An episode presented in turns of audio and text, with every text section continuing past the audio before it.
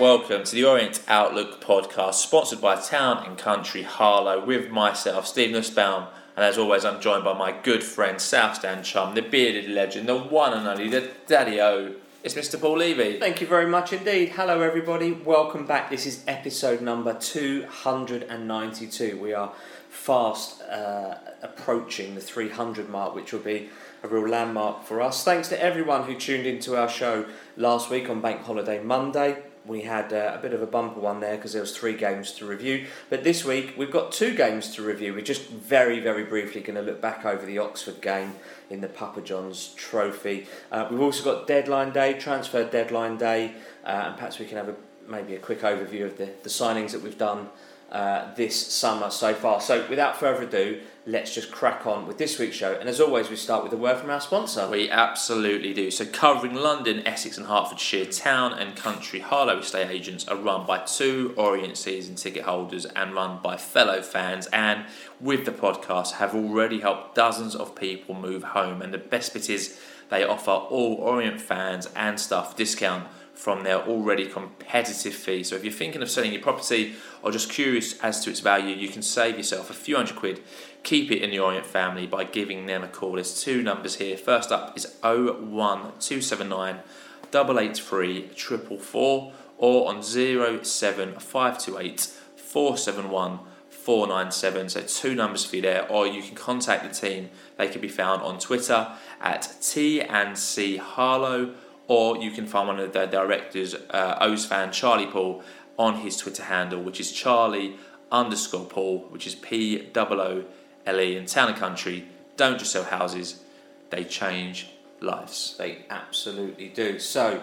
Uh, three PC. Uh, sorry, uh, let's move on as always to the supporters club. Two trips to tell you about this week. First up, Rochdale. Uh, the coaches are going to be leaving at midday for a 7:45 kickoff. That's happening on Tuesday, the 13th of September. The cost for adults is 42 pounds. Concessions are 39, and under 16s cost 21 pounds. So repeat that once again. Rochdale away Tuesday, the 13th of September. Uh, coaches are leaving at midday for a 7.45 kickoff and then on saturday the 24th of september the long long trip up to barrow that's going to be leaving the supporters club at half past seven in the morning adults for that are 43 pounds. Concessions are 40 and under 16s uh, are 22 pounds there. And remember those prices do not include your match day ticket. You need to buy them separately. So to book on for any of these trips or any of the future supporters club trips um, you can go into the supporters club on a match day or you can call the travel line on 07507 539 579.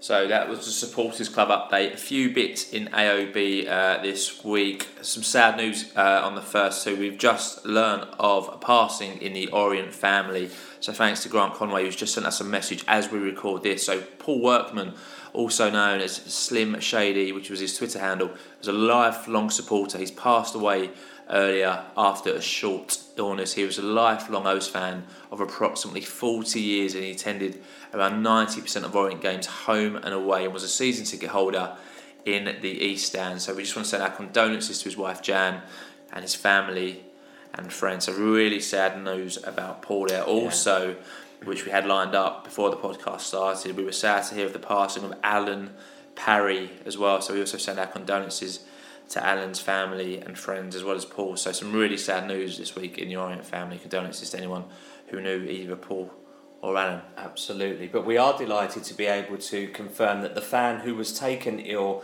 at the Tranmere game is feeling much better now thanks to the medical team in the ground who are absolutely superb.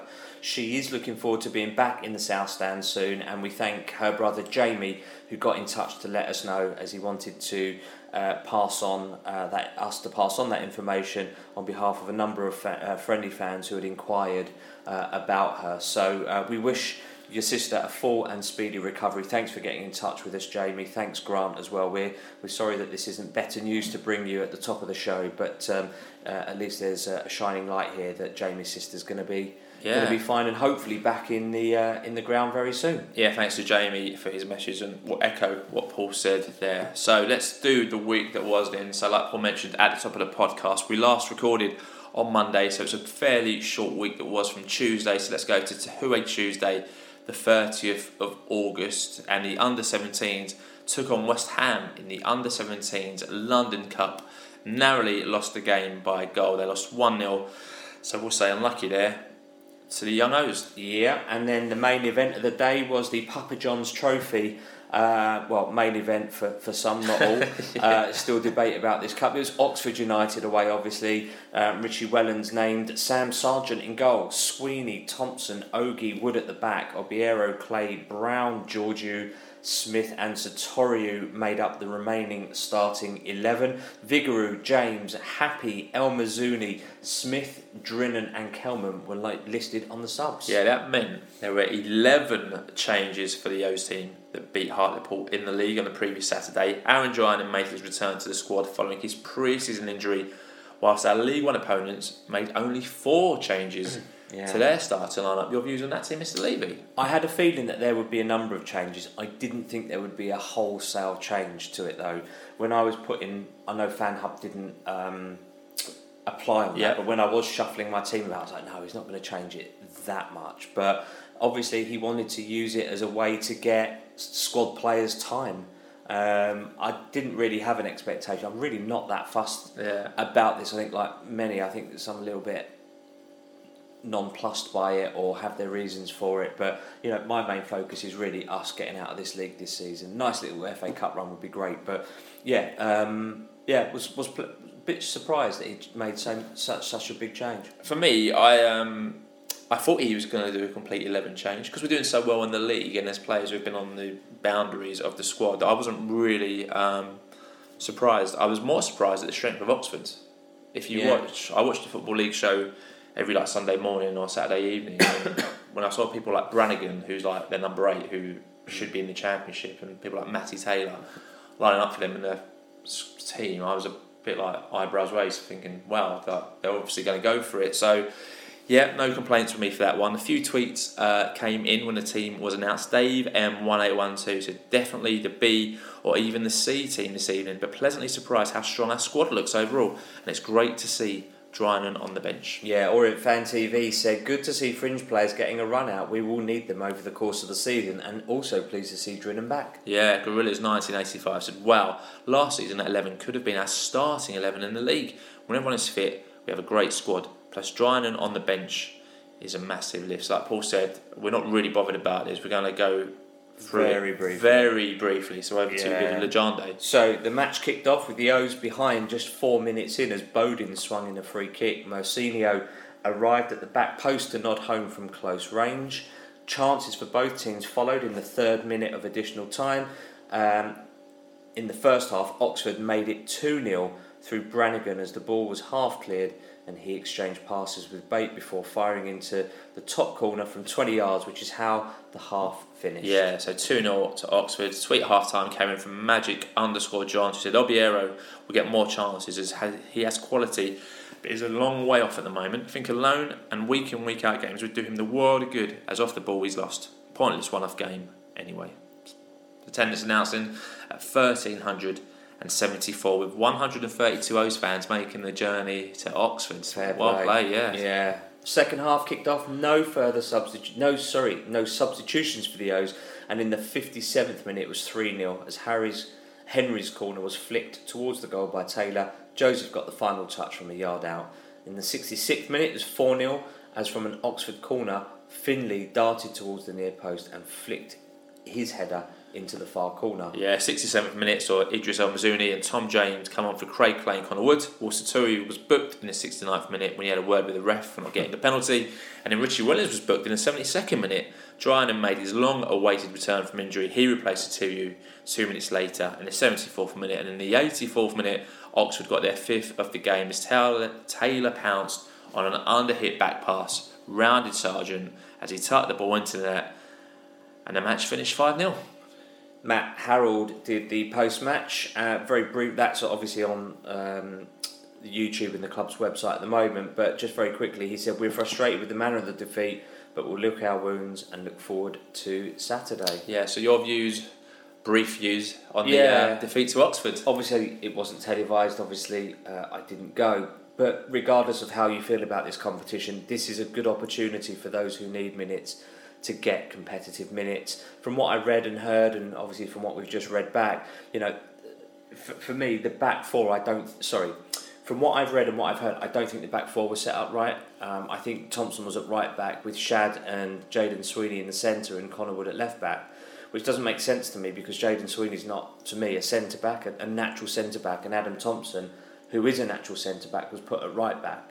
Um, so, and it obviously doesn't help that you've got 11 players that haven't really trained together and, and played together before. So, I wasn't expecting miracles here, but I also wasn't expecting a 5 0 thumping either, to be honest. I, I actually think some of the goals that we conceded were a bit embarrassing to, to concede as a professional football team. Granted, Oxford were strong, they, they put a very strong side out, and that just shows you, obviously, you know, the gap between Yeah, them in League One and, and our second string in, in, in League Two. So maybe I'm just being a little bit overly critical. Um, but regardless of the setup, I don't think some of those goals should have been conceded. I think performances for me could have been better. For you? Not really fussed about it, got to be honest. Surprised at how easily the score suggested the game was. I think at 1 0, we had a few chances to equalise, didn't take him, and I think the second goal on the stroke of half time is the killer, Yeah. really. Uh, don't think the defeat would affect their momentum in the league. As I say, it's, it's a completely different 11, so I don't think that was going to ever throw us off our league run. Uh, so, yeah, brief from me. On to Saturday we go. Yeah, That was all I had to say on that one. So a huge amount of views came after this match. Surprisingly, because we always put out tweets asking for views, still get a lot back after a game of this like unimportance. Uh, so it's great to see that. Just because we read some of these, it doesn't mean we agree with them. So Alan Reeves too said, started off, said, said it before. It must be so demotivating for players being picked in competitions that we do not care about. Players know we don't care, so it's impossible for them to care. If this was a league game, I'm sure they'd have performed much better. It's an interesting point. Yeah. Les LK52 said, Makes me laugh. Before tonight's game, everyone's saying, Well, it's only a meaningless game, so it doesn't matter, we're better off out. We get hammered, and all of a sudden it mat- matters. Great spot, Les. Good point from left. Dave KS 007 said always difficult for players who don't normally play together, but basics not being done is unacceptable. Great. Spot on. Richie Wellens has learnt a lot this evening. Yeah, Steve Chaplin, and, and I guess also to the point that these eleven, like we're not going to get one to eleven injuries, so we're not going to have a whole squad out and then replaced by this squad. We have got players who are very capable, and in and around the first choice eleven, I don't see a problem. But if we were reliant on this team to be our first eleven, Yeah, of course. we we we'd have massive problems. Steve Chaplin four said they had four changes from Saturday. We had eleven. It was therefore always going to be difficult for effectively a League Two reserve team to compete against a League One first eleven. Some comedy defending didn't help the cause, but having said that, we should have scored one or probably two goals. Good point To there your from point Steve. Yeah, Ian Hutchinson 08 said tonight just confirms what most of us have been saying for weeks now. Outside the first 12 or 14 players, the rest are there just to make up numbers. Let's just hope and pray we don't suffer with lots of injuries at any one time. And on to Saturday, we are top of the league. Yeah, Pandemonium 1881 said never good to lose no matter what the team, what the opponent, or what the cup is. But they changed four apparently. We changed 11. They are one division above. It's concerning, but not overly concerning. The second string couldn't put up more of a fight. But when two, when one or two have come in, they will likely look more comfortable in a better side in a game that means far more. Frustrating we lost and want to win every game we play. But if we went out this competition, it's not life or death. Good tweet there from Yeah. Matt there. Soviet Johnny77, another new You Twitter are. handle. Welcome. Welcome to the podcast. Did Oxford take this cup seriously? They reached the final in consecutive seasons in two, 2016 and 2017, and we don't. I think we have the right priorities. League is far more important. I would Absolutely. absolutely agree with you there, Johnny. Ed Jones, 1976, gets the penultimate word this week. He said, even though it was the Pizza Cup, concerned that they that beyond the first 11, the quality isn't there. The Sweeney experiment at centre back fouled, and Harry really struggled. Don't care about the result, just disappointed with the performance, which is fair comment. If I comment, final word on Oxford goes to Seb Kane, who said, I think what we can take from this game is that one or two of these players filling in for the first team is fine, but many more than that, and we will get found out, I fear. So let's just hope the majority stay fit. Absolutely, I think that's a fair point and sums it up quite well. Carole Langley Florist, then prediction league. Uh, let's give an update on that. Carole Langley Florist are an established business. Based in Chingford, specialising in bespoke flowers sourced from the finest growers in the world. From a simple thank you to a tailored wedding or event package, they are here to help you. To get in touch with John and the fantastic team uh, of experienced florists, you can get in touch with them directly 0208 529 4130 or you can contact uh, them on social media on Twitter. They're at Carole Langley E4 or at Essex Biz um, on Twitter as well. Uh, they're also on Instagram, Carole Langley Florist, and Facebook. Just search Carole Langley Florist. They're also offering a 15% uh, discount to all Orient fans and staff, which could give you a really big saving on your event or on, on your wedding, uh, whatever it may be. But there was only one correct prediction on this. This is outrageous. Jack Char 500 41559 gets three points and we'll do a top of the table prediction league roundup at the end. I mean, that's absurd to guess 5 0. It is well done to Jack there. So let's move on into Wednesday, the 31st of August. The club announced that it will be holding its first international day on Saturday, the 15th of October. So this is going to be a new yearly initiative and will offer fans overseas the chance to come to Leyton Orient and see firsthand what makes the O so special with an agenda packed full of unique and intimate experiences. You want to give, give me your views on that one? Because I can see you smirking away there.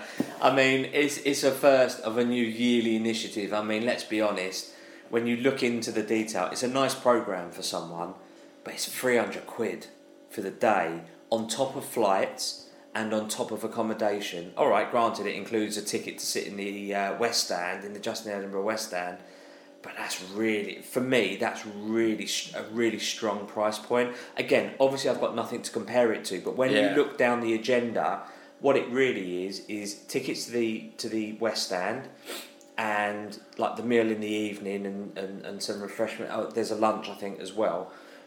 The, and look, the, the club I'm, I'm being uber critical here. I appreciate that and the club have to be creative to generate more income, funds yeah. and, and income and think of different ways. Like we've got the Papa John's third dugout. That's in you know gained quite a lot of traction on social media. That's that's interesting. Other than doing the standard hospitality stuff and the kit sponsors and the match ball sponsor and the game sponsor and all of that, I, I get that, but I can't help but think that this is not going to work because I just feel it's quite a stretch when you're thinking that people have got accommodation and and, and flights. I, I can't see anyone other than the familiar kind of Orient faces who will want to go to the dinner with the coaches in the evening. Um, and maybe have lunch in hospitality, and those that have got that level of disposable income, given the financial state yeah, that, that most point. people are watching pennies and not flying and not going on holidays and stuff like that and saving. I imagine it's come from the overseas meeting the board had with fans. I'd imagine you're right. But yeah, it's it's a lot of money. It'd be interesting to see the take up on that. Um, yeah. But I guess I guess we will see. Yeah, it'd be interesting to know the outcome. Yeah, yeah, so new month in. Absolutely, we will. Thursday, the first of September, busy day, transfer deadline day, two incomings, one outgoing. So first up, midfielder Stephen Duke McKenzie arrived on a season-long loan from QPR. Me Hadn't heard of him previously. Nice clips in the video though. Yeah. Knows where the net is yeah. in the National League certainly. Done well at Torquay yeah. last season. Could be a useful squad player. Looks more of an attacking player to me, although I think Richie said he's like more of a utility player, or Martin said he can play like in numerous Both positions. yeah. So not bad for a squad player. Let's see on that one. You? Yeah, same. I completely agree. Some QPR fans were saying him and Kelman linking up would be a really big positive. And he's obviously now the third QPR link that we've got after Paul Smyth, Charlie Kelman, yes.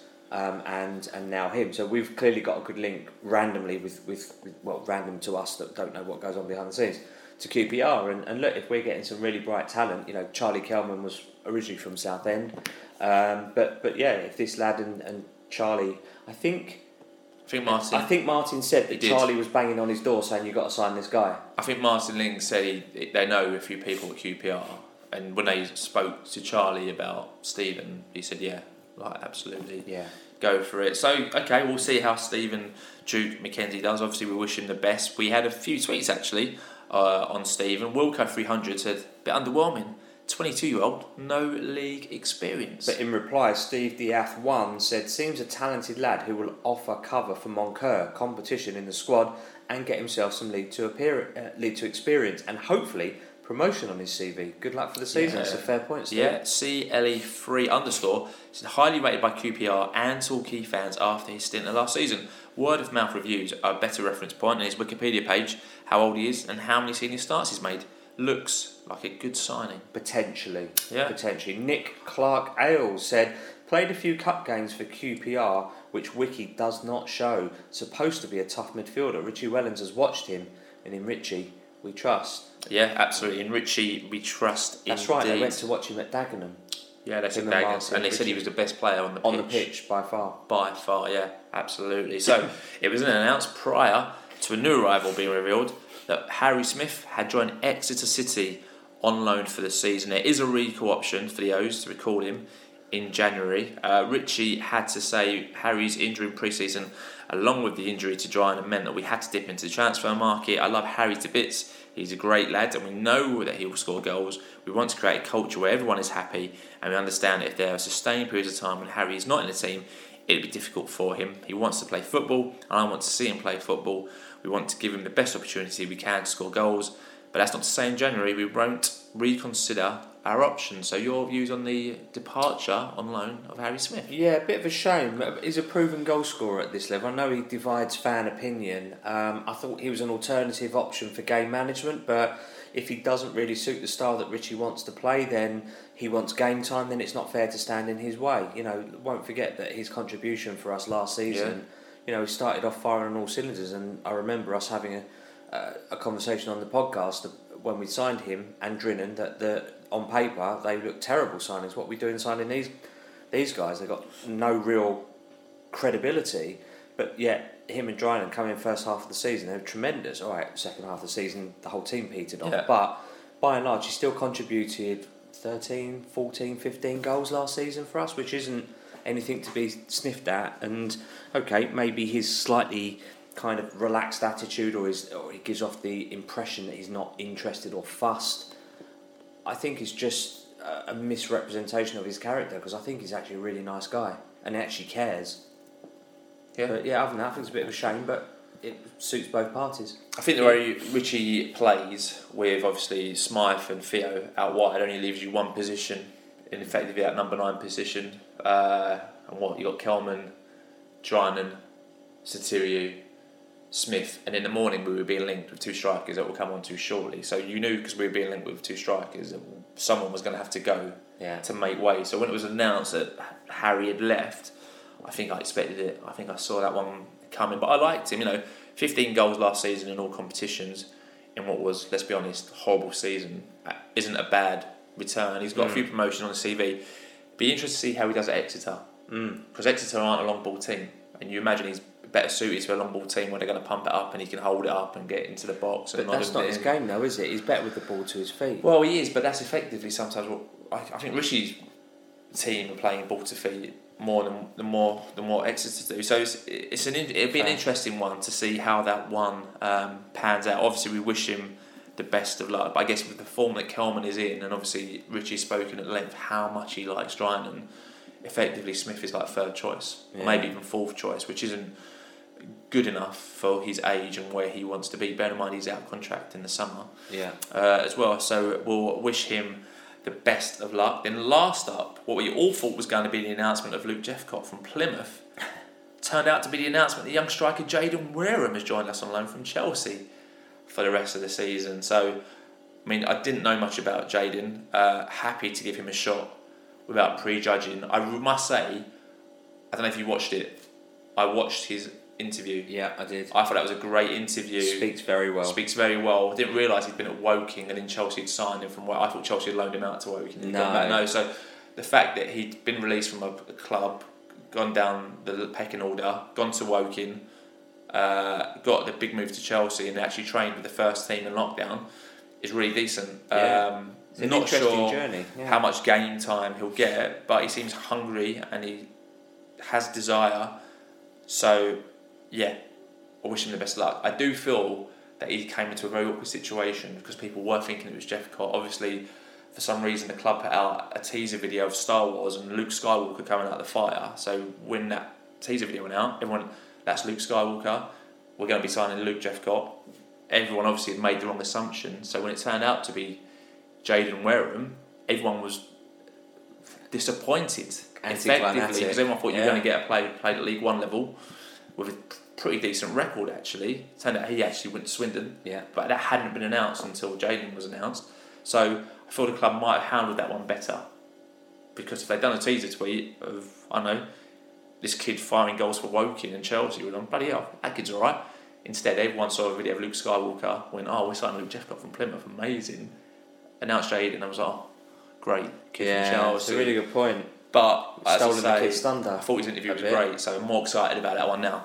Uh, yourself, Mr. Lee? Yeah, and uh, I feel that yeah, I think you hit the nail on the head. Absolutely spot on there. The fact that he's come as a recommendation from John Terry Yeah. at the academy as well, I think holds a lot of clout. And as Martin Ling uh, said in his club inter- in his club interview, he said that he's played men's football. You know, he went from Woking to Chelsea, as you just mentioned. So he's been playing in the non non league, so he knows what At 16 years at old, he was 16. playing, yeah. what the cut and thrust of it is all about. So he's not totally green behind the ears. Um, so interesting signing.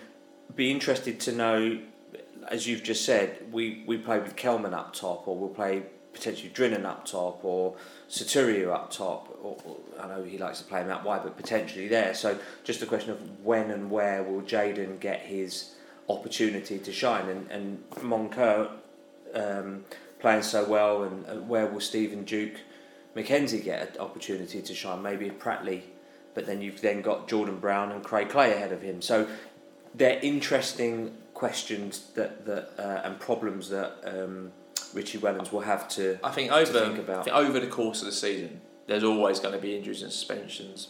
Always, that's bound to happen. Well- Kelman will get injured or will hit a purple patch. Drinan, hope not, but given Drinan's injury record, it's likely to get injured again. Satu- mm. like you just never know what's going to happen. Sotiriou's injured again at the moment, isn't he? Obviously, we'll come on to that, which effectively pushes Warren up, and obviously now you can make more subs in the game as well. Yeah. So Richie's spoken about his desire to make more subs during games, and why wouldn't you bring on a fresh legs with 20 minutes to go and Right. have a, a tired forward? So we might see these players more than what we what we think we might, but happy with that addition. And we're still picking up yellow cards like they're going out of fashion at the minute. So Yeah. you're probably right.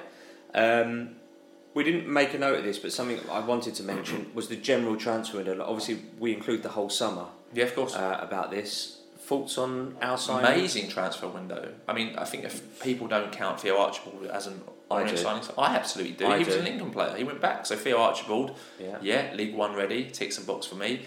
George Moncur, League One ready, absolutely ticks a box for me. Yeah. Idris El Mizouni, absolutely ticks the box. Rob Hunt ticks the box. Charlie Kelman, I think, as I said, I'm one of Charlie Kelman's biggest fans here. Ticks the box for me. So really happy with who we signed. In addition to Wareham uh, and Duke McKenzie, McKenzie. I think it's been great. Something I did note in this is that start of January transfer window and probably start of every transfer window. Nigel Travis has done an interview for the YouTube channel and spoke about the desire to be aggressive, which has been misconstrued. Done in January, and they've spoken about desire. This time, you may have noticed it or not. Board haven't done anything. They've been very quiet. They've just let Richie go and do what he's needed to do. They've not Mm. come out and said anything. I mean, that may have been a lesson learned the Well, last Kent came window. on at the start of the season. Yeah, but, but officially they've Yeah. been very quiet, Yeah. which I think has actually worked in their favour. This time they've just given Martin the tools to go on and do what he's done. And apart from Martin doing a video, and that video actually isn't on YouTube. That Martin video is only on the website if you want. So people might not watch that. So if you haven't, there's a good nine ten minute video with Martin Ling talking about the transfer window and deadline day and the reasons for signing uh, the two loan players and letting Harry Smith go on loan, which is only available, I think, on the website, which gives some great context into uh, the thinking there and Martin's thoughts behind the window. But yet, for me, a totally positive window. It's taken what's been a very average League Two side, and you know, mentioned incomings, outgoings. There's been lots of outgoings. Players like uh, Otis Khan. Oh, yeah, we signed Ant George, uh, Georgiou as well. Yeah, Georgiou as well. Georgiou as well, We can't even get in the in the squad, Squad, you know. And in that interview with Martin Ling said he also said Connor Woods and Georgiou they'd be open to loan offers for them So So why have we signed Georgiou if we're then just going to straight load him out? Bearing in mind he'd had like the longest trial in world football. No, I mean that's a question for when Martin Ling comes on the podcast. So we look forward at some point to Martin or Richie coming on the podcast soon um, to ask them ask them that question. But in terms of the squad now, you know, and I think Martin said it, it's definitely the best squad we've had Yeah, since since Nigel and Ken have been at the club. You look at that first eleven, and for me, I think we've said enough in enough tweets. Keep that League One. keep that first eleven fit. They'll walk it to That's League right. One this season. So Yeah. all in all, very happy with that transfer window. Yourself? Strongly agree. I strongly agree. I think we've definitely improved the starting 11. I think that we are now very much League One ready. I can't believe we've got Paul Smyth. I can't believe we've got George Moncur. Idris El Mizouni is, is a brilliant, brilliant signing. And like you say, Rob Hunt is a good, very good left back at, at our level. Um, no doubt that he will help help keep some, some more clean sheets. We've got arguably the top keeper in the division. Yeah. Tom James, arguably one of the best right backs in the division. Signed signed two contract in the summer. That's right. Yeah. An upgrade on there. Um, so again, it's just like you said. The most important thing is keeping the players fit, and I like the fact that we're taking the Moncurs off and the Pratt is off and the Smyths off, resting them because you know we're at a point where we can, and importantly, we've got good replacements for them to come in and to do a different job or to change or affect the game. So from that perspective, I couldn't be happier, and I have full confidence in Richie. And Richie was very complimentary about um, Martin and, and Fozzie and the and the scouts and the um, analytical guys. So it's a real team effort there, a real team effort, and they seem to have scouted and done very very well. Um, so yeah, very pleased there, and yeah, let let's see what happens. Yeah, absolutely. So how we go. It's a very happy duo Orient Outlook podcast towers. Let's move on into Friday, the 2nd of September. And the Academy were in action in the afternoon against Brentford. Cover this one very briefly. Brentford took the lead early on, but we equalised through Clements. And shortly after, Pegram gave us the lead. And that's how the half ended, with the young O's winning 2 1. Yeah, an entertaining second half ensued as Orient uh, created some good chances, but Brentford equalised in the 73rd minute after some good high pressing. But with less than 10 minutes to go, Francis scored the winning goal for the O's thanks to good work from Pegram and Avgustidis. So the match ended 3 2 to the young O's, who got their season off to a winning start. You have pronounced that name beautifully. Yes. Well done, bearded legende. So moving on in to Saturday, the third of September. Main event was Tranmere Rovers at home. Before the game, as always, we ran a Twitter poll to find out how you thought the O's would get on this one. We had 256 votes, not bad at all. 14% of you thought the O's would lose. 21% thought the O's would draw. 65% of you thought the O's would win this one. As always, a massive thank you to everyone who voted in that. A very confident Orient fan base for this one as well. As always, yeah. So at two o'clock, the team was announced with Lawrence Vigouroux in goal, James Beckles, Happe and Huntley back four, Pratley, El Mizouni and Moncur, uh, with Sotiriou, Smyth and Kelman up top. Sargeant, Thompson, Brown, Clay, Duke McKenna, Wareham and Drinan were listed on the subs. Yeah, that meant there was one change from the team who beat Hartlepool in the league the week before as Ruel Sotiriou replaced the injured Theo Archibald, whilst transfer deadline day signings Duke McKenna and Jayden Wareham took their place on the bench, as did Aaron Drinan for the first time in the league this season, as Shad Ogie was left out of the squad. But however, he did make the bench as Adam Thompson was withdrawn following the warm up. So, your views on the starting team, Mr. Levy? Yeah, great side. No need to change uh, a winning side, as I've always said, unless you really have to. Great depth on the bench now. It's really starting to, you know, we've really got that shape now that we need. That we've got game changers on the bench. Can you believe Shad Ogie, based on the end of last season, currently, Can't had Adam. Thompson not pulled up, wouldn't have even made the squad? How costly was that sending off at the end of last season? Remember that? He got sent off. Missed the game. Happe in the first team in the pre season games because he knew Happe was going to play in the first league game. Happe's been so good. Such a great. Dan Happe owns Danny Rose at least a pint. So Danny Rose was the Northampton striker who went up and got an Ogie's face, remember? Ogie went and pushed him over, got a red card, and hasn't been able to get in. Dan Happe, you owe you owe Danny Rose at least a pint. at least a pint. He's Yeah, at Stevenage now. But, but I think that, that that like I've always rated Dan Happe. I know some people prefer Shad to, to Dan, but I've always rated Dan Happe. He reads the game absolutely superbly, and his range of passing is, for me, one of the best I've seen. And I, th- I, I highly rate Dan, and I don't know whether he'll stay with us next season or the season after or, or what, but you know, it's good to see him doing well. It is a shame that Shad isn't in the squad, but you know, there's only one left centre back. Great headache for Richie Wellens to have. Absolutely. So I was I was happy with that. I mean, if you'd watched Richie's post or pre-match interview and Martin's interview, they alluded there were two injuries. Mm-hmm. So to see only one with Theo out, which we all knew was happening, I think we're all happy with that. But for me, I've got to say, so two of you on the wing.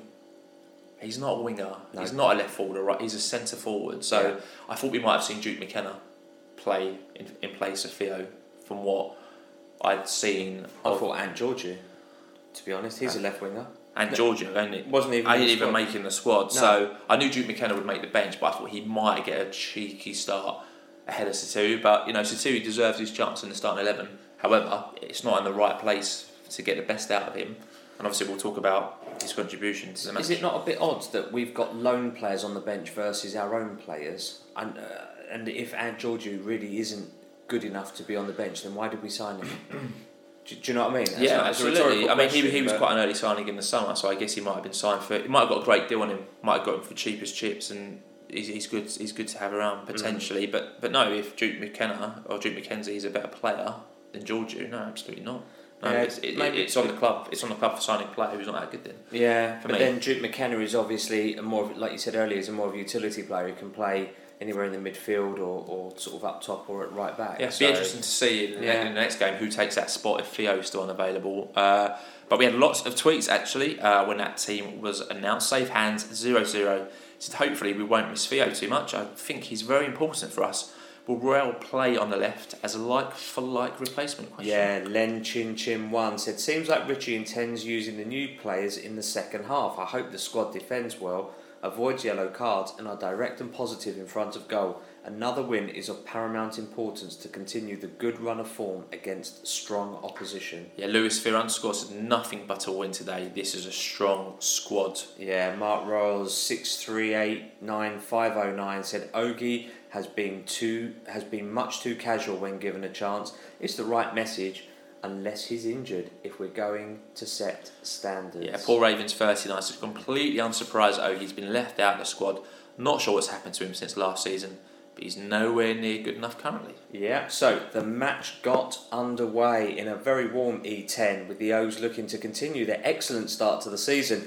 We're going to fast forward to the 11th minute. Paul Smyth won a corner from which George Moncur had a volley that went wide. Yeah, decent take there from George Moncur, just well wide of the goal. 19th minute in, O'Connor had an effort that went over the bar from close range. Two minutes later, Idris El Mizouni fired a shot over the bar. That Tranmere effort all came from Vigouroux having a poor clearance and inviting pressure on ourselves. Thankfully, that one came to nothing. Yeah, Orient took the lead in the 36th minute following a move that started deep inside our half. Darren Pratley passed the ball to Paul Smyth on the right wing. He crossed the ball into the box. Dacres Cogley stuck out his boot to uh, to block the cross, um, but unfortunately, well, fortunately for, for us, but unfortunately for him, uh, in doing so, diverted the ball goalwards, which beat Doohan uh, and put the O's 1 0 up. Yeah, absolutely. I mean, when you're top of the league, you get lucky, right? That was a complete.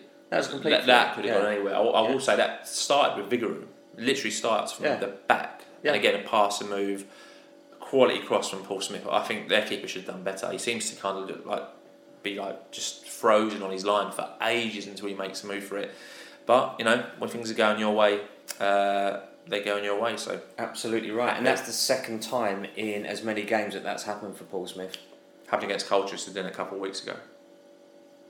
Did not happen against?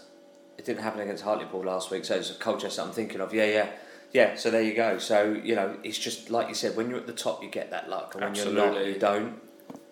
Love to see it. Love Yeah. to see it. Nothing else to mention in the first half. That's how it stayed with the O's going in 1 0 up at the break. Yeah. So the attendance was six thousand five hundred and seventy-eight with three hundred and eighty-eight away, and I'm reliably informed that the club now do not count bums on seats; they count tickets sold. Oh, okay, Mr. Reliably Informed. Good to hear. Just to let you all know that the club are now counting tickets sold for this ga- for the games, not necessarily bums on seats, which is what apparently the Premier League teams do Okay. all the time. All right, so So second crack half got underway. No changes for the O's at half time. Two minutes in, Paul Smyth was booked for retaliation after he felt he was fouled. So you mentioned bookings. That one seems a bit silly. Yeah, he, he was fouled and didn't get it and then retaliated. Um, there you go.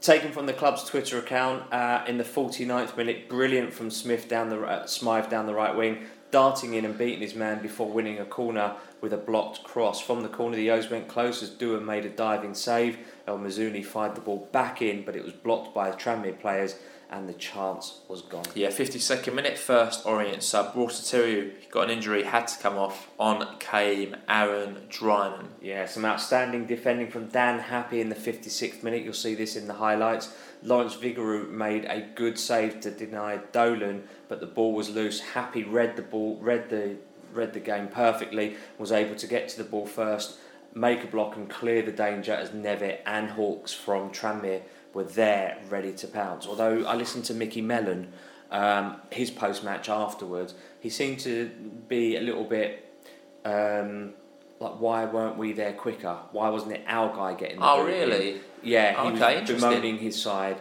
And I read a lot of Tranmere fans like, get rid of Mellon, nothing's changing, get him out, he's no good. Oh, okay. Like, how long's this going to keep going on for? Blah, blah, blah. And he's bemoaning the fact that his players uh, are uh, body language, heads down, weren't winning their battles, all that kind of stuff. So really interesting that our perception of Tranmere were pretty good. On, I'm Yeah. not coming cutting a corner here, but just while I think of it, and and yet in in the Tranmere camp, all is not happy. Oh, okay. I- So it's interesting. Sorry that, that Happe gets there first and their men I, don't. thought, I feel, for, as an Orient fan, that was a good piece of defending Dan Agree. Happe. I guess if you're a Tranmere fan, you go, why aren't our forwards reacting quicker? I, I do think Vigor looked like he had it covered. So maybe it was the element of surprise that he pushed it back out where you would expect him just to take, Take it. it. Yeah. But again, like we said, luck plays a massive part. If we were down the bottom, one of those two players gets there first, pokes it in because we're doing well. Happe gets a foot there first, Yeah.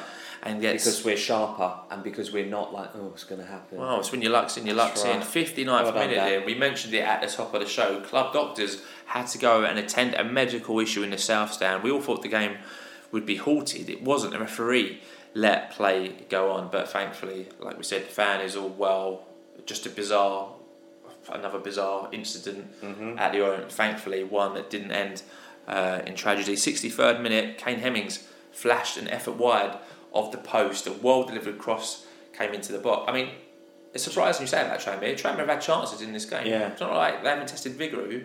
Yeah. They, they've, they've had a few efforts, and on, on another day, you could easily put two or three past them. Absolutely. Just to come back to why the game didn't stop, there is a new EFL rule that says that the game needs to carry on. And like Richie Wellen said in his post-match interview, I, why, why, why does the game need to go on? Like, why can't it just stop for a couple of minutes? We can just make sure that that, that person is okay, and then then we can carry on. Yeah. Um, it doesn't happen very often, although the frequency of which it is happening since Christian Eriksen passed out on the pitch seems to be becoming more frequent now. I've noticed. Um, but anyway, yeah, it happened at Newcastle recently as well. It's happened a few Um, times at a few grounds. so- yeah. So let's crack on then. Uh, glad to hear that your sister is doing well, Jamie, uh, again, and we wish her well. Charlie Kelman went close in the 68th minute, but his header hit the top of the crossbar after Drinan found him with a cross. I think, speak in my WhatsApp group with the guys that were around us, like they were quite disappointed. Like he should have done better there. And when you look at the replay, when you uh, watch the highlights back, largely he's unchallenged. Yeah. There is a man next to him, but he is unchallenged. He'll be disappointed that he didn't do better with that. Oh, a million percent. He He should have done better. Yeah, Yeah. I mean, I think something I noted in the build up to that, players making the right choices. Moncur does excellently before the cross, before the ball gets to Drinan. And watch Moncur in the build up. Does amazingly well. Drinan's cross is literally on his head. It's like a Dean Cox special, isn't it? Yeah. Literally on his head. Yeah, Kelman should have scored that. I'll be disappointed. So, yeah, still 1 0 at this point. 73rd minute in.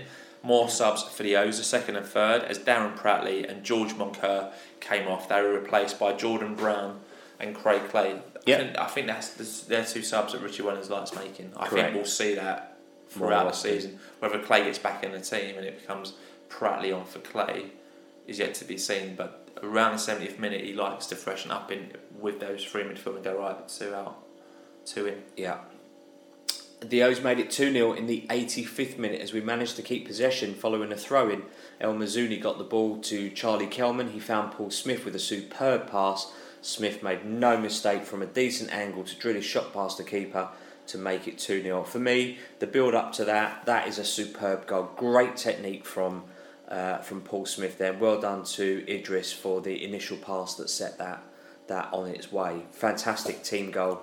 Took it well. Yeah. Took it well. Good assist. Yeah, wrapped the game up. Yeah, what you love to see. Really drilled it in. Nice to see the somersault in front of the south stand. Again, Mr. Smyth, but do not do yourself a damage Please look after your when hamstrings. doing that one. So that was 2 0. Seven minutes of added time were added on, and the O's made their fourth and final sub It's Charlie Kelman was replaced by Stephen Duke McKenzie. Yeah, but with nothing else of note to really report, the referee brought the match to a close as the O's maintained their unbeaten run, taking all three points as rocking all over the world bled out across the stadium as Richie Wellens' Red and White Army made it six wins out of seven. And, I- and my Theo can't stop singing that Richie Wellens song. Good. Long may that super Richie Wellens. Long may that continue. So we've got Richie Wellens' interview. Although it's on YouTube, we are going to play the first minute 45 as it gives a good description of Richie's thoughts on yesterday's game. So here's Richie talking to Dave Victor. Richie, congratulations. Your side now, I think, the only team in League Two unbeaten. It was a, a big performance, worked Yeah, hard. it was, it was listen, a hard performance, great win, great win, hard performance against a team that, you know, I was buzzing when he changed from a diamond because a diamond with, with two strikers causes you causes you problems. You know, in the first half, we, we isolate too many people um, in our build-up, and we play into into the, their diamond so many times. It was unbelievable. All our work yesterday, we didn't know if he was going to play a diamond, but 4-4-2 when he played us at the end of last season, we were pretty comfortable in, in playing against the diamond's a problem. It, give, it gives you a problem. So um, the only time, or a couple of occasions where we got it right, where the ball goes out to TJ, who's a little bit deeper, and one of their eights jump. Their 10 is too slow in getting across to Darren Pratley, who can then run into the space because their fullback's being pinned. We get out of the pitch, we get to Paul Smyth, we cross it, okay, it's an own goal, but the, the principles are there. And the principles weren't there for, for, for enough enough occasions for, for my liking, um, and we, we turned it into a second ball game. They'll finish in around the playoffs because they're good at second balls and they can they can press you and and, and, and they've done that for the last two or three years when they've been in this league. So they're, they're a good team, difficult to play against, was really well organised, and um, we struggled at times to play against that. In the second half, that was a long answer, isn't it? In the second half, survival mode for 15 minutes of the, fir- so the, the first 15 minutes of the second half, we're on survival mode. Can't win second balls. Bit of a basketball game with probably they having more attacks than us without Loz ever getting tested. And the 20, last 25 minutes of the game, half an hour, good decision after good decision. Put the ball in there, and I was really pleased with last half an hour. So that was Da- Dave Victor talking to Richie, Super Richie Wellens, I'll call him, uh, after the match. Thank you for sending that over, Dave. The full interview can be found on the club's official YouTube channel. So that means league table, we have played seven, won six, drawn one, lost zero. Goal difference of plus 10, 19 points. Leyton Orient sit proudly on top of League Two. So, Bidi Legende, your views on yesterday? Yeah, to win when you're not playing at your best is a sure sign for me of a good season ahead. Paul Smyth is not a League Two player. For me, he is a gift to us from the football gods. He really is. I know that's a really bold thing to say, but he's such an important player for us. He can turn a game on its head. He can turn a player and be gone before the guys even realise what's gone on. He's just unbelievable. And if we can keep him fit, he'll help us out of this league, no question or a doubt. He'll be one of the crucial pieces of our puzzle if we can keep him fit. And I know that we were very critical of him when he first joined us and how he was in the side, out the side, in the side with his hamstrings and tight this and Yeah. gone that and all the rest of it. But when he's managed properly and he has a full and proper pre-season and he's playing with other good quality players, like he will be our key to to unlocking that, that promotion that we need to get this season. Credit to all the players for their high energy and high press. Opposition players really don't like it and can't handle it, so it will always be a good weapon for us to keep using. And I read a lot of the Tranmere fan comments, and they want their manager gone. As I as I said earlier, they're not very happy at all, and their manager was far from happy with the attitude of the players in, in the game as well.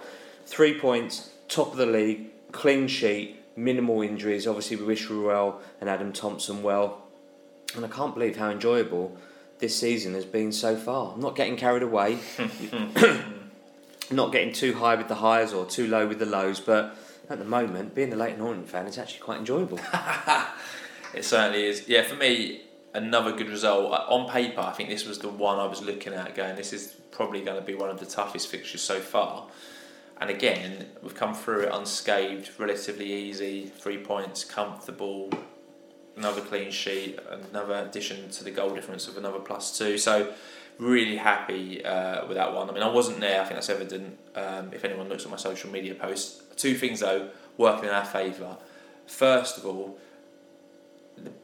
we just have a bit too much quality at the moment for our opposition. You mentioned Paul Smyth. Paul Smyth has got quality in abundance, whether it's running at a defender, whether it's whipping a crossing and the defender can't handle it, or whether it's getting himself into a shooting position where he's going to put it in the back of the net. I think, you know, it's taken a year, let's be honest, to see the best of Paul Smyth. But now we're seeing it and we're all loving it. And I think, like you said, if you keep him fit and keep him available, so no more silly yellow cards, uh, and manage well, then we've got yeah a League One ready player easily there. So that's really good.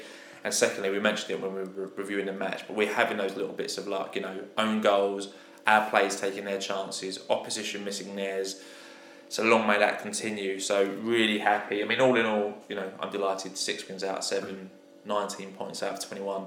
We've beaten Mansfield, who will probably be up there, give or take. Mm. Tranmere, like Richie said in his interview, will probably be around the playoff. So it's not like we've beaten the, the teams from 24th to 18th and we're looking at going, well, you haven't played in a while. Like, we've played some decent teams so far and we've come through it Mm. all with a great goal difference. So wonderful start to the season. Yeah, you know, we can't get carried away. Eventually, we are going to lose, right?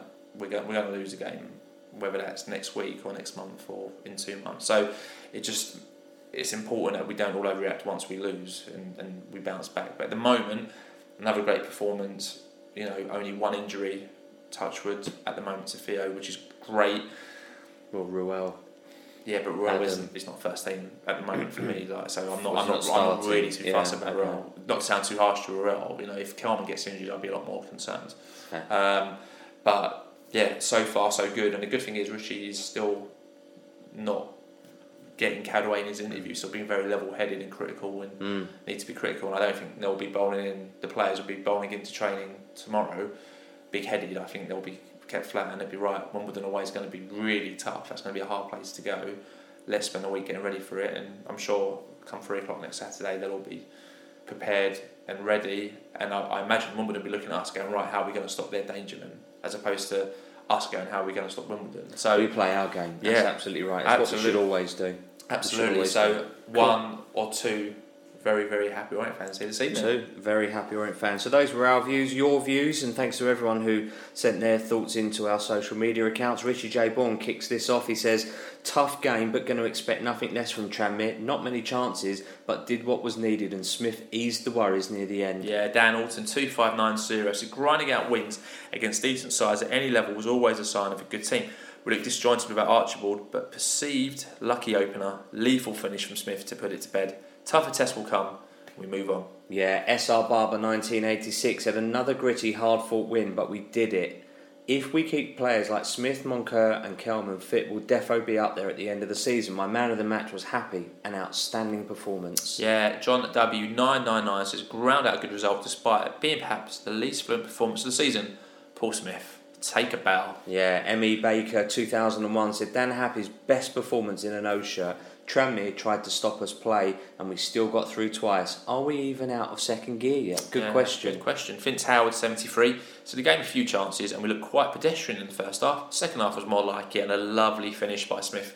Hope the person that was taken ill is okay. And yeah, like we said, they are. So thanks for your concern, Vince. Yeah, at Boats, he said, What a fantastic run we're on. A very tough game, but a great win, and momentum is massive in this league. Yeah, good point there. Steve, LOFC, NUFC. So maybe not as creative or sharp going forward as previous weeks, but really solid otherwise. I think Pratt's contribution so far this season is going a little under the radar. Yeah, Yeah, fair to point. say. Dave Brew four seven nine seven six nine double one said a hard fought win when still not firing on all cylinders. Can't wait to see what happens when we are. Great to see Drinan back. Happe had a very good game. Pratley was immense. But if there's a better player than Paul Smyth in this league, I've yet to see him. Good point. Some big players from League Two have gone now. Brandon Thomas-Asante has gone to West Bromwich Albion, scored on Friday. Yeah. Harry Curdy, McKirdy, McKirdy's gone to Hibernian. gone to Hibernian. Mo- uh, Some good big teams in League Two have lost their talisman. We haven't lost the talisman, so we are still we're Spot on. rocking. So that can only help improve our chances. So yeah, good point there. Rekka blew it. It's a tight first half, but played better in the second. Thought the ref was poor in many areas. I think we deserved the win despite playing this slightly narrower formation. Smyth is clearly too good for this division. Signs are very good for the O's right now. Yes, painting Orient said a proper team performance against a well drilled team. Once again, the intensity supplied from our bench is a noticeable factor, whilst also not disrupting the overall shape of the side. Smyth majestic once more, and it looked like Drinan has never been away. I love that. Smyth was majestic. He is majestic. Such a strong, powerful word. from the gods of Oiland. Casey Adams, LOFC. So Dan Happe was the best player on the park. Didn't put a foot wrong. Unreal performance. Grinding out wins when key players are missing. It's what it's all about. Top of the league. This squad and manager special. Daniel underscore D44 said, Thought we were a bit lucky in the first half, but our game management in the second was top notch. Happe was outstanding, Beckles and Pratley also superb, and a great finish from Smyth. Overall, not an amazing performance, but it was good enough. Long may this run continue. Yeah, David Rickard 80 says, yes, yes, yes. Sometimes you just have to win that way, and it's truly satisfying as we have lost to many, many teams that play that way over the last few seasons. Yeah, I've said it numerous times on the podcast. Top of the league teams play us. We're like, why are they top? Correct. Good to see Orient doing that. That's us now. Yeah. Absolutely spot on. Bogstolix one said we won ugly. Most O's teams over the years would have lost that to a hard Tranmere team, but under Wellens there is a belief and we deserve to win in the end. Viggs had nothing to do all game. Professional performance. When we click, we will be irresistible. Millar president said before the game, I thought this would be a stern test, but a controlled performance by the mighty O's. South Coast, easy win. Tranmere never really threatened, and we looked good for the win. Smyth tormented their defence, and Happe looked solid at the back. I mean, the one good thing about Harry Smith going on loan now is that when we say Smyth, everyone knows who we're talking Paul about. Smyth, who we mean. absolutely. Yeah. Orient Meat Pie said, just as we did against Crawley and Mansfield, we weren't exceptional, but we are finding ways to grind these games out and win. And that's massive, very satisfying. Not just talented, but organised and hard-working too. Masters underscore James D said a really important win. You can't always beat your fluent best, and teams are going to come and try and get in our faces. But being able to find a way to win is something we've struggled with in the past. But today, whilst not exhilarating, we did just that. Just wait until we click. Kid Samson O said, not a performance to wax lyrical about, but winning when we're playing poorly is an extremely positive sign.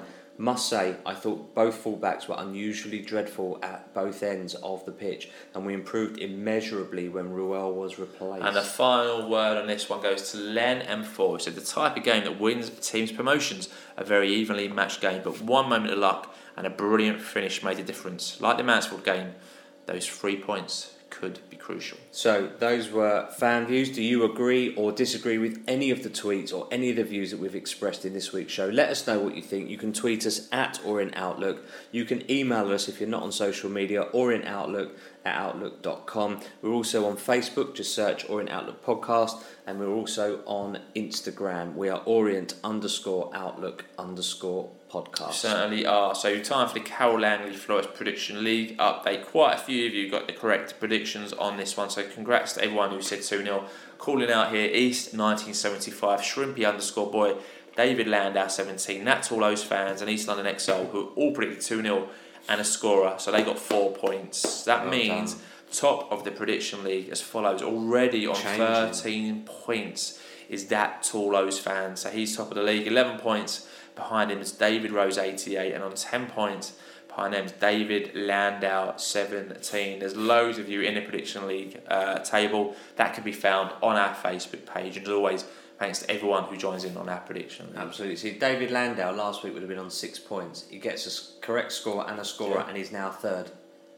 I mean, I know it's only seven games in, but that's Yeah. just how quickly things can change. Absolutely. Incredible. Same for that tall O's fan as well. He'd have been on nine points. Anyway, moving on to Sunday, the 4th of September. Today, as we record this podcast, congratulations to Dan Happe, who was named in the Football League papers League Two Team of the Day. Yeah, also today the ladies started their new season. They are in the Greater London Women's Football League Division 1 North. It's a bit of a tongue twister to say. Yeah, I think it's because they split it north of the Thames and south of the Thames Right, for okay. London, so we're in the northern section. That's where they're at. They played in Tower Hamlets today at the famous Hackney Marshes. We are pleased to say the ladies won the game 8 0 thanks to goals from Worsfold, Waif, Almeida, Feldman, Hunt, Lynch, and a double from Bates. A great start to the season 8 0 Mm. to the Orient. So, Some new Ah. names there for us as well. yeah, yeah, it's been a lot, lot of turnover in the ladies' team. So They've got new players in. how they do. So a minute, a minute, one hour, zero minutes, twenty five seconds. Time to wrap up this bad boy. With fancy football, yeah, Yeah. which I don't do, but you do. Uh, Neil Zussman uh, is top of the Outlook Fantasy Football League. He's got 418 points, only three points ahead of Lewis Fear, who's in second place. Steve has done well. You're in 136th place out of 355, thanks to Erling Braut Haaland. Yeah, my man. So uh, yeah, people can still join that if they want to. Say 355 players on the Orient Outlook podcast That's league crazy, isn't it? on PremierLeague.com. It's amazing. So time for the positives and negatives of the week. I done positives last week, Yeah. Mr. Levy. So over to you for this week's positives. Well, there are obviously a lot. We've got another win under our belt, our sixth win, as you said earlier. Yeah. Another clean sheet. I think that's our fourth in seven. amazing. Unbelievable. That, but that's the foundations of winning a league, or at least getting promoted. Uh, we are obviously top of the league, and we've got a double-digit goal difference, which is uh, s- staggering. Like we're talk- we're in places where, all right, 13, 14 season, we went eight games unbeaten. We won eight games, our first eight games, but you know it's been a long time. It feels like a lot's happened since then. Um, and we're just in such an amazing spot at this moment in time. Where are we now? Seven, eight games in now, Yeah. and out of 46. So it's a marathon, not a sprint. Let's not get too carried away, but the early signs are very strong and positive. They are. I think. I'm pretty sure we're the only unbeaten team in England now. We're certainly the only unbeaten team in the league. I don't think there's. A, I don't think there's any other unbeaten team just have a quick in England. look. I think uh, Portsmouth lost at the weekend to Peterborough. Or I might be wrong. If not, I think it's only us and one other team. I'll have a look. Um, so negatives, we do have one negative. Ruel's injury and Adam Thompson's injury uh, are the only negatives this week. So we move on to the Carole Langley Florist Hero of the Week. So we took this one to Twitter and nominated the following players off the back of yesterday's performances. So we nominated Omar Beckles, Dan Happe, Darren Pratley, and Paul Smyth. We had 201 votes in a few hours. Uh, we had Paul Smyth coming in at second with 38% of the vote. This week's winner with a 52% of the vote is Dan Happe. yeah. So well done. Well done, Dan. Just to come back on your point a minute ago, both Ipswich and Portsmouth. Ah, okay. uh, are unbeaten, as in the Premier League, uh, Manchester City and Tottenham Hotspur are also unbeaten. Okay, so bad. There's four bad teams Steve. out of the 92. All right, okay. Not bad company. No, not bad good company, to be keeping in at all. Yeah.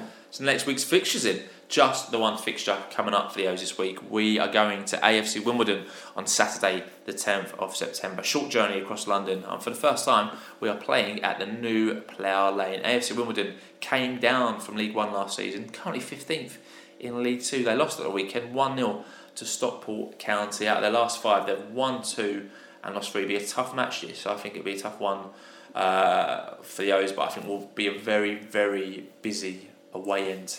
I Yeah. think we'll pack out. I think it's fifteen hundred. I think. Um, Yeah. That's all we've got, and then they're already all gone. So I think tickets for Wimbledon are going to be the uh, Highest premium. tickets around the Coronation Gardens Yeah. on, on, on, uh, across the week. Absolutely. I think they've had a bit of an indifferent start to the season. They've got a new manager Yeah, as well. Johnny Jackson. Feet, Johnny Jackson. My friend at work supports Wimbledon and he says he seems to be a very liked manager by the players. I think he's just got to get them to click. Yeah. Hope that's not against us. Sponsorship reminder, so don't forget, if you're thinking of moving house uh, or moving home, keep it in the Orient family. Save yourself a few quid by using trusted estate agents Town and Country Essex. Call them on 01279 883 444 or 07528 471 497 or you can contact T and C Harlow or at Charlie underscore Paul on Twitter. So that is it. That is indeed it. Thanks for joining us for episode 292. As the Orient Express rolls on, we are top of the league so after seven games with a strong goal difference, and that could mean a lot come the end of the season. The transfer window has now closed, and it's fair to say it was a busy and strong one for us with so many reasons to be positive. And next week's episode, hopefully, we'll be talking about another win for the O's. So if you're going to Wimbledon on Saturday, sing up loudly and proudly for Richie Wellens' Red and White Army. So if you're listening on iTunes, we'd be really grateful if you could subscribe, give the podcast a rating, five star would be great, and a review on whatever platform you get your podcast from. It really does help people to find Orient podcasts and the algorithms. That's just how they work. Uh, we're on Spotify, TuneIn, Stitcher. You can add to your favourites and that way. You'll get all the podcasts as soon as we upload them. We're also on smart speakers and the Fan Hub app. So listening to our podcast has got even easier. If you've got an older relative, a loved one, an Orient charm, someone who's got a passing interest in Orient who you think might like to, to learn a bit more about the club and what's going on there, grab their phone, help them download it for them and pass the pod. Yeah, so we'll be back with episode 293 next week with all the information and views that you could ever need. So we look forward to hearing from you. And as always, keep calm, stay safe, have a great week, and listen to the Orient Outlook podcast. Up the O's.